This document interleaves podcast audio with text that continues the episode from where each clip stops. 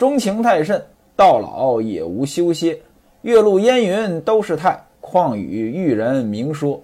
软语叮咛，柔情婉恋，融进肝肠铁。旗亭把盏，水流花谢。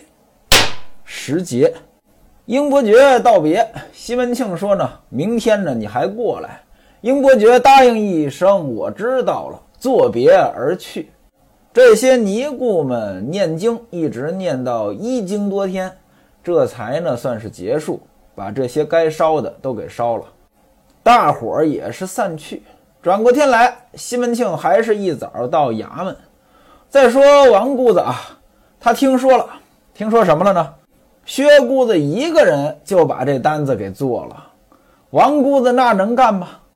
他一大早就跑来西门庆家，干嘛呢？要这个念经的钱。那位说了，他都没念经，凭什么给他钱呀？您往下听，您就明白了。他过来要这个经钱，吴月娘就说了：“昨天你怎么不来呀？”薛姑子说：“你到王皇亲家做生日去了。”王姑子说：“都是姓薛的那个老淫妇捣的鬼。”他跟我说：“您这儿换日子了，换到初六念经，难不成金钱都让他一个人赚走了，一点儿也没留？”吴月娘说：“你这叫什么话呀？这还等到什么时候啊？”没念经钱就给他了呀，幸亏我还给你留下了一匹趁钱布。那位说什么叫趁钱布，我也不知道。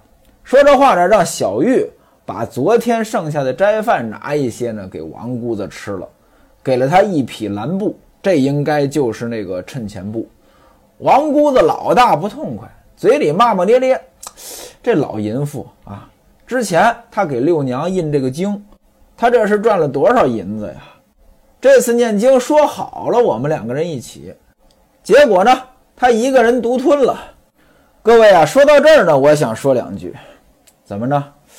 咱们说一说王姑子和薛姑子之前的这些恩恩怨怨，方便您理解。《金瓶梅》这本书啊，它是按照时间顺序写的，非常像流水账。那这么写呢，有一个好处。就是什么事情发生在前边，什么事情发生在后边，哪两件事情是挨着的，之间有这种明显的影响关系呢？很容易看出来。但是呢，它也有它的缺点。缺点是什么呢？往往一件事情呢，时间跨度大了，前前后后呢就不好联系在一起。啊，单独看一个人，单独看一个事儿，前因后果呢就容易呢呃乱掉。或者说呢，前边的时间太长了，忘掉。这有点像什么呢？像那个史书，史书分编年体，还有纪传体。编年体就跟《金瓶梅》似的，某年某月发生了什么事情，按照时间来推进。纪传体呢就不是了，《史记·项羽本纪》啊，交代项羽这个人，以项羽为核心，把项羽相关的事情呢都交代了。那位说了，我想看看这个萧何的事儿啊，您要到这个《萧相国世家》里面去看。那我想看看李斯的事情呢，到《李斯列传》里边去看。这样的话，往往交代一件事儿，交代一个人，前因后果很清楚，但是呢，他也有他的局限性。往往呢，看多了就不知道哪个事情是先发生的，哪个事情是后发生的。哪两个事情呢是同时发生的？尤其呢，两件事情的人物交叉呢不明显，但是时间上边的重叠或者说先后很明显，甚至互相有影响。哎，这种影响呢就容易呢看不出来，这就是纪传体的问题。那么《金瓶梅》这部书呢，既然是类似于编年体，呃，咱们交代这王姑子和薛姑子，咱们呢往前捋一捋。就更方便理解一些，王姑子也好，薛姑子也好，肯定不是什么正面形象。这二位呢，虽然是佛门弟子，但是呢，其实就是个销售业务员。这业务员最重要的是什么呢？客户。那西门庆他们家是谁的客户呢？是王姑子的客户。一个销售手上要有西门庆他们家这么大的客户，那就能赚钱了呀。王姑子看见吴月娘老不怀孕，就跟吴月娘说：“哎，我认识一高人，这高人呢给您开一副药，您就能怀孕。”这高人是谁呀？就是薛姑子。这其实呢是典型的销售配合。什么叫销售配合呢？呃，薛姑子未必是高人，但是两个人一起搭档呢，可以营造出高人的感觉来。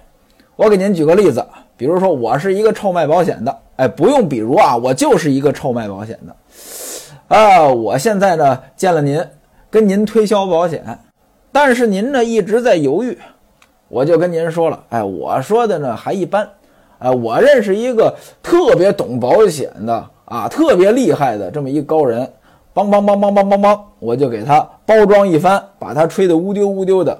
我说了，哎，赶明儿呢我把他请过来给您说一说。过两天，我把这个人请过来了。您心里边就带着对这个人的认同了，为什么呢？这是我请来的高人呀，难得一见呀，所以呢，他可能说的话跟我没区别，但是他说话就比我管用，这是销售当中经常使用的方法。那反过来，也许呢，他哪天有客户呢比较犹豫，他也会跟客户说，认识一个高人啊，请过来跟您聊一聊，请的就是我，所以我们俩呢，呃，是一个。扮演角色的这么一个关系，在具体的这单业务的成交上边，我们俩呢是互相促进的啊，双方都有好处的。我把他请来，这个订单呢签成了，我能赚钱。那我赚钱呢，不能让他白帮忙，我得给他钱，对吧？两个人呢都能拿到好处。但是这里边呢，对我有一个风险，怎么呢？我的大客户被他接触了。他如果人品不好，背着我抢我的客户，那可就麻烦了。王姑子遇到的就是这个问题。本来西门家是他的客户，结果呢，为了做吴月娘这单生意，把薛姑子给请过来了。薛姑子呢，人品不太好，抢他的客户，而且呢，薛姑子还很容易抢。为什么这么说呢？原因也简单呀。是你王姑子跟吴月娘说薛姑子厉害的呀，在吴月娘的眼里边，她就是比你厉害。那你说人家要抢客户能不容易吗？之前呢就已经抢了一回了。吴月娘的孩子西门官哥生病，两个人呢要拿吴月娘的银子，说给印这个经书去施舍。在这个事儿上边，薛姑子可就撬客户抢单子了。那这次。给李瓶儿念经，薛姑子呢又提前过来把客户给撬了，把单子呢自己给拿走了。王姑子当然不乐意了啊，说好了呀，啊这个经咱们两个人一起念，结果呢你又一个人给撬走了。吴月娘说了，说老薛跟我说你接了六娘五两银子，答应给他念这个血盆经，可能您各位还有印象。李瓶儿临死之前，让这个王姑子呢，给他念这血盆经，帮他忏悔，给了他钱。啊，吴月娘在这里提起来了，说他说了，你借了五两银子给六娘念经，你怎么不念呢？王姑子说，他老人家五七的时候呢，我在家请了四位师傅念了半个月呢。各位啊，这就是随口一说。而且呢，王姑子这个人呢，确实呢，这种事情没少办。怎么着？前文书李瓶儿还问过王姑子，说你怎么不给吴月娘念这个寿经？他也随口一说，我在家念了。这在家念没念，谁知道呀？况且你这在家念经，这相当于做客户服务呀。做客户服务，你不让客户知道，你觉得这是正常的销售能做出来的事儿吗？吴月娘也不信啊，说你念了，怎么一个字儿都不跟我们说呢？啊，你要是跟我说，我还会送些施舍给你。王姑子一听这话呢，一声不言语，怎么着？没话说呀，讪讪的坐了一会儿呢，就到薛姑子家去了。干嘛去了？吵架去了。再说西门庆从衙门里回来，吃了饭，英伯爵呢早已经到了。这次英伯爵呢还好好打扮了一番，从头到脚一身新，给西门庆做了个揖，说天色也到晌午了，咱们呢赶紧去吧。那边呢已经派人请了好几遍了。西门庆说呢，咱们叫上奎轩一起去。奎轩是谁？温师傅。让王晶呢到对过去请温师傅来。去不多时，王晶回来说温师傅不在家，探望朋友去了。您注意啊，这温师傅是西门庆住家的秘书。按理说呢，他在西门庆家，这是个上班的状态，却经常不在。这里边呢是有点问题的。英伯爵说呢，咱就不等他了。谁知道他什么时候回来呀？啊，咱们呢别耽误了事儿。西门庆吩咐秦童说：“你把这个黄马牵过来，给英二爹骑。”英伯爵说：“我不骑，你呢听我的，啊，省得呢摇铃打鼓。我先走一会儿，你呢就坐轿子慢慢来就行了。什么叫省得摇铃打鼓？摇铃打鼓呢，就是特别张扬，弄得人都知道了。那骑马嘛，这鞍颤交环的，它有声音啊，这个比较张扬。英伯爵说：我不骑马，你呢也别骑马，你坐轿子。”我先走一会儿，你在后边慢慢来。西门庆说呢，你说的也对，那你先走吧。英伯爵呢就先走了。西门庆吩咐戴安、秦童还有四个排军，把这个暖轿收拾好，抬着西门庆要出门。刚要出门，平安慌慌张张的从外边呢拿着帖子进来了，说工部安老爹来拜访，先让人呢送了个信儿过来。后边呢，轿子马上就到。安老爹，前文书提到的安进士，现在当了大官了。西门庆一听，这就别出门了呀，赶紧的吩咐底下人准备饭，让来兴呢去该买买，买点点心什么的，得伺候着呀。不大一会儿，这安大人来了。西门庆穿戴整齐，出门迎接。此时的安大人，这是一身官服，原文写的是。妆花云鹿补子圆领，云鹿，这个鹿上边一个马路的路，下边一个鸟，这是一种鸟。呃，文官的补子上边就是鸟，武将的补子上边呢就是兽。啊，说这个禽兽，禽兽指的就是文官和武将。安大人腰中扎着大带，进门呢跟西门庆行礼，分宾主落座。底下人献茶上来，喝了茶啊，聊聊天，叙一叙离别之情。西门庆说：“大人，您现在又升官了，本来呢应该给您道喜，但是呢这事儿也没办，怪对不起您的。之前呢您还给我写信，还送了礼物来，可是呢我们家正在办丧事儿，呃，这个就礼数上就不周了。”安大人说了。说我没亲自来吊唁呢，恕罪恕罪。我到京城跟这个翟大管家说了，他也知道这事儿了，不知道他有没有礼物送过来。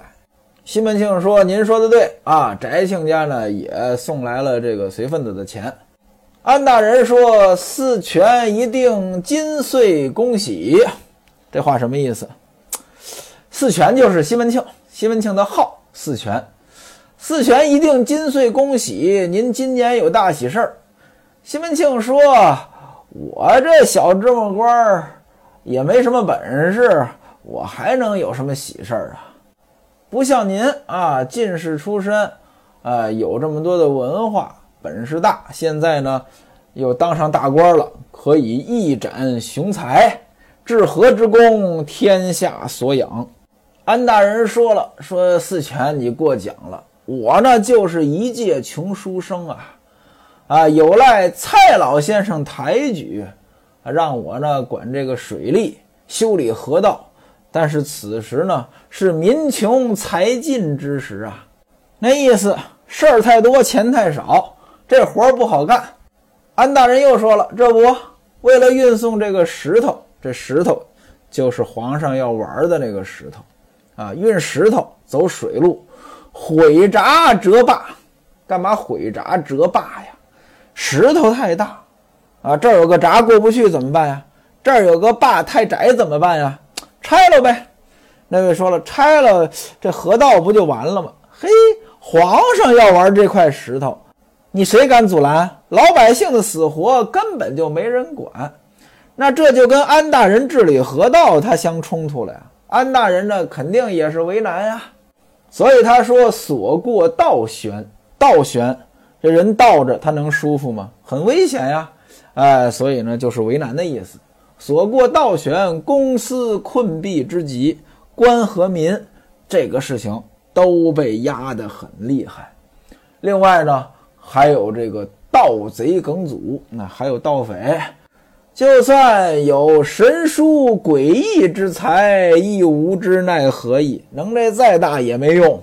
西门庆说：“哎，您别谦虚，您这么大本事，把这事儿办好了，将来呢肯定当大官儿。您这个活儿到底有没有期限呀？”安大人说了：“说给了我三年期限，把这个河修完了之后呢，圣上还要派官员来祭谢河神。”两个人就这儿聊呗，正聊着，哎，西门庆让底下人呢放桌子，干嘛呀？吃饭呀！安大人说了，学生，我跟您说吧，我还要到皇太宇那里去拜望，那意思呢，没时间吃饭。皇太宇是谁啊？黄主事。西门庆说，那既然如此呢，您再坐一会儿，让底下人呢多少也吃点点心。不大一会儿呢，这一桌子有酒有菜呢，就摆好了。安大人就吃了三杯酒，告辞起身，说我改天呢再来请教。西门庆挽留不住，送到大门口上轿而去。回到厅上，再把自己这身官服呢给脱下来，换了便装，让人问一问，说温师傅回来没有？戴安说温师傅还没回来。郑春和黄四家呢，呃，又来请了，在这儿呢等了半天了。西门庆呢，赶紧上轿，底下人跟着就往郑爱月他们家来。来到郑家，进了院门，家儿们都躲过一边。家儿们是谁？就是混混。你想呀，在这厂子里边，那肯定有不少混混啊。来的都是富家公子哥。表面上呢找你要钱，实际上呢就是勒索。当然了，这西门庆在这儿，他们是不敢勒索的。那黑白两道，西门庆都吃得开呀。家儿们就躲开了。当天的排长呢在两边站立。这排长是谁？这不是当兵的那个排长啊，这个排是单立人加一个飞。排长是排优的头目，排优优就是演员。那排优是干什么的呢？有点像相声演员啊。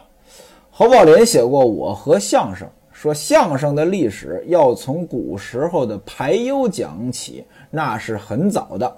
您就可以理解呢，这排优呢，他是演这种比较滑稽、逗人笑的这种演员，但肯定呢，呃，跟相声不一样，因为真正的相声呢，现在普遍认为是打朱绍文开始的。也有说呢，是从张三禄开始的。张三禄呢是朱绍文的师傅。那从时间上来看，真正的相声呢发源于清朝。那在这之前，肯定呢也有类似的形式，或者说相声呢也是从这个发展来的。呃，当然有很多渊源了。任何一种艺术形式呢都是不断演变的，它都借鉴了很多的姊妹艺术。在妓院里边，这种排长呢。也可以认为是大堂经理，啊，大堂经理呢两边站立，原文写不敢跪接，为什么不敢跪接？我也不知道，呃，可能是怕暴露西门庆的身份，因为毕竟是，呃，当官的来了才需要跪嘛，但是当官的跑这儿来的不像话嘛，可能是这个意思吧。郑春还有来定，啊，进去呢先通报了，此时英伯爵呢正在和李三呢打双路，双路象棋。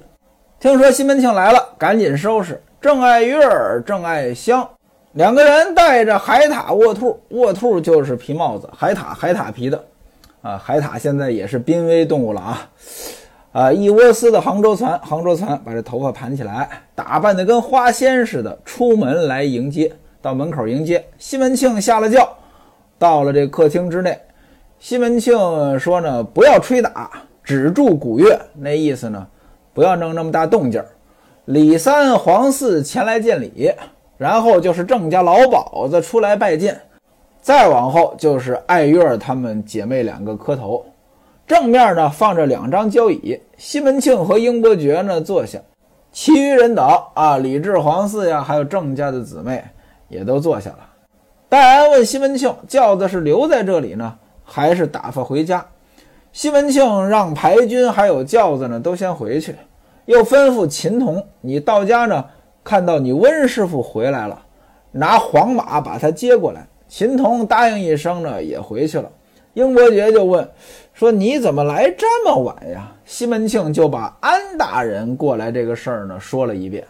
不大一会儿，郑春呢端茶上来，郑爱香拿了一盏递给英伯爵，郑爱月拿了一盏呢递给西门庆。英伯爵一看这个呢，就去拿郑爱月那杯茶，说我拿错了啊，你得给我敬茶。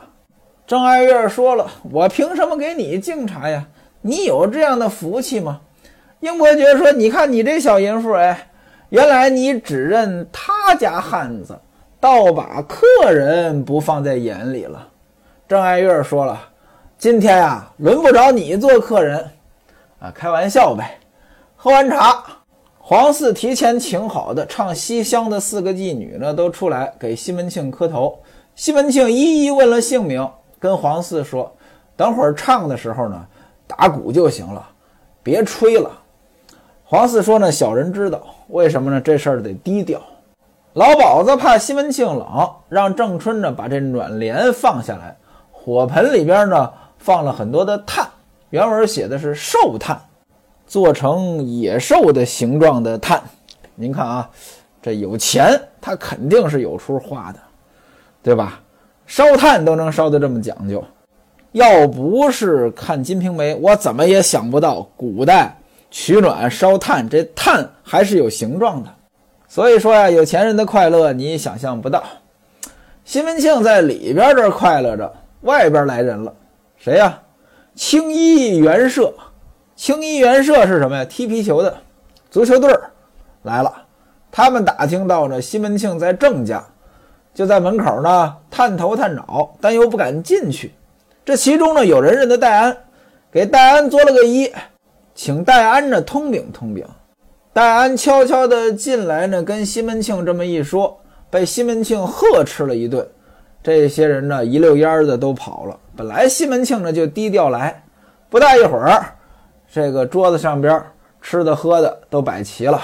西门庆自己一桌，英伯爵和温秀才一桌。当然了，温秀才还没来，给他留着。李三、黄四一桌，还有郑家姊妹一桌。当然了，这些吃的东西肯定都不次了。郑凤、郑春在旁边弹唱。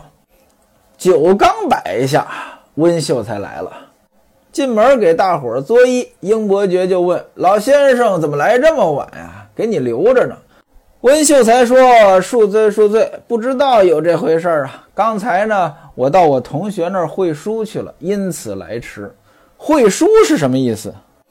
读书人之间嘛，大伙一块儿啊读读书，呃，可能就是这个意思吧。他来了，黄四赶紧的再准备一副酒盅、筷子，让他跟英伯爵呢一起坐下。不大一会儿，这些汤饭都上来了，两个小优呢弹唱了一回下去，四个妓女上来唱了一折《游艺中原》，戴安又进来了。说后边啊，银姨派吴慧和腊梅送茶来了。银姨吴银儿后边，这吴银儿他们家就在郑家后边，隔着一条巷子。听说西门庆在郑家喝酒，就让人呢送茶过来。西门庆把来人叫进来，吴慧和腊梅磕了头，说银姐呢让我们给爹送茶来吃，把盒子打开，把茶呢倒上去。每人一盏瓜仁香茶，我一直说呀，哪位要是开奶茶店呀，就照着《金瓶梅》里提到的各种茶来配这个奶茶，肯定能火。您哪位要是听了我的书，真干了这个事儿，您要发财了啊！啊，您可别忘了，这主意是我给您出的，我也不要您钱，您给我一张 VIP 卡啊，我什么时候想去您那儿喝，免费就行了。西门庆就问呀。说吴银儿在家做什么呢？腊梅说了，说尹姐今天在家呢，没出门。西门庆吃了茶，赏了他们两个人的三钱银子，让戴安呢，呃，跟吴慧呢一块儿回去，说把你银姨呢一块儿请过来。各位您看啊，送几杯茶就有买卖了。你虽然没来我们家，但是我送几杯茶，哎，把我叫过来了，我也得有钱赚呀。郑爱月一听这话呢，就跟郑春说：“说你也跟着去吧，一定要把银姨请来。”他如果不来呢，你就说我以后不和他做朋友了。这里边有意思啊。按理说呢，郑家还有吴家，这两家是竞争关系啊，而且现在眼睁着就竞争同一个客户啊，这怎么还要把他请来呢？哎，这里边就有门道了。原文写郑爱月吉利，吉着急的急，利。单立人儿加一个锋利的利，吉利什么意思？聪明伶俐，机灵。这里边写他机灵，他怎么还机灵呢？你想呀，对吧？这西门庆都已经说让吴银儿来了，他拦也拦不住啊！派个人一起去请，一呢显着他大度，竞争对手来了没关系；二呢这也是顺水人情。一见此景呢。英伯爵呢是哈哈大笑，指着来的这两个人说了一句脏话。这句脏话呢听起来还挺可笑，但是呢说出了事情的实质啊。那位说英伯爵说的是什么脏话呀？咱们下一回书再讲。